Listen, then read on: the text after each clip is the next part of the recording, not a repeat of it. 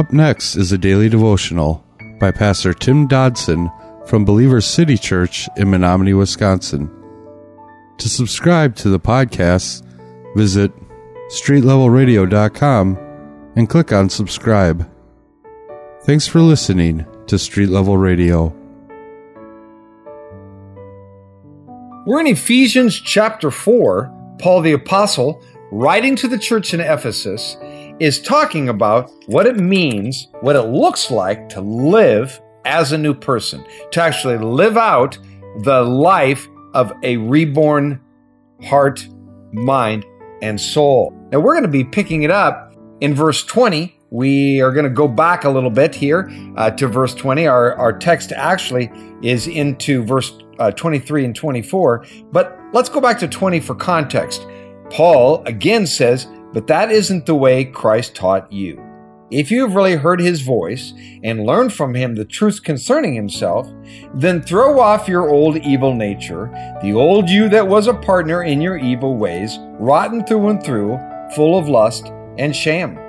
Now your attitudes and thoughts must be constantly changing for the better. Yes, you must be a new and different person, holy and good. Clothe yourself with this new nature. Paul's letter to the Romans, chapter 6, verse 6 says, Knowing this, that our old man was crucified with him, that the body of sin might be done away with, so that we would no longer be in bondage to sin. So the old man, the old life, is dead if we've been reborn. That's according to Scripture and according to the cross.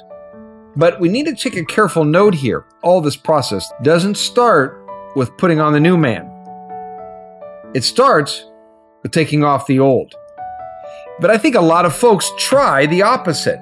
They come to faith and they try to add Christ, I don't know, like a condiment.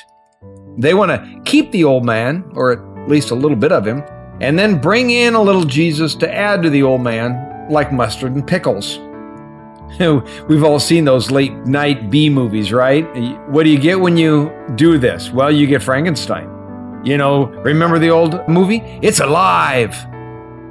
I wonder if I had some special spiritual glasses today that would allow me to see into the unseen spiritual world. I wonder how many folks would I see dragging dead bodies around with him. And you know what the problem is with dragging a dead body around? Well, number one, they're heavy, and number two, they stink. Just like sin, I guess. It actually is to start like this. You have to decide you're no longer going to walk like those who are involved in sin, so you lay down your old life, you get rid of the old man. 1 Corinthians 13:11 When I was a child I spoke as a child. I felt as a child. I thought as a child. Now that I have become a man I put away childish things. The practical playing out of this process involves a putting away and then and only then a putting on I must often put away my old acquaintances but I have to go on and put on new ones if there's a problem with alcohol or some other uh, ad- addiction uh, uh, in my life, it's not just a matter of staying out of the bars.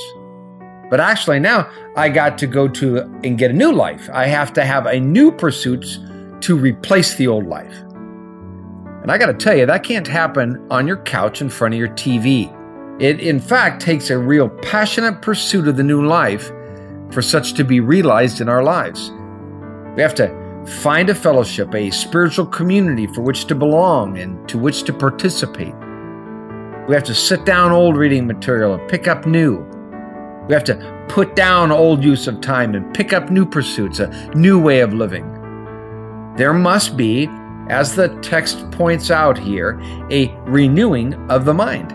The new man is what a believer is in Christ. He's a new creation, he's a new creature in which old things have passed away and all things have become new. 2 Corinthians 5:17. The new man is the new life we receive in Christ.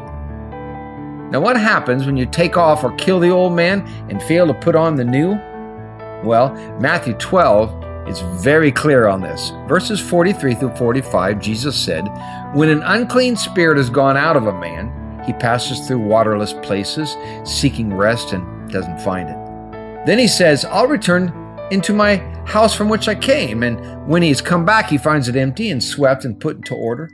Then he goes and takes with himself seven other spirits more evil than he is, and they enter in and dwell there.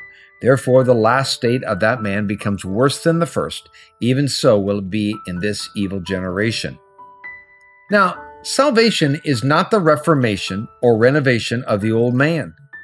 Gang, that's not rebirth, that's rehab.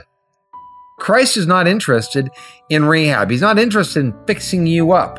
You're not some cheap Bondo job done up in the back alley garage. He's not interested in making you look pretty and socially acceptable just so that you can go to hell. True salvation is the new birth and results in a new creation. The new man is created after God and in the family likeness of God. The brand new man is known by the Christ likeness exhibited day by day in living out that new life.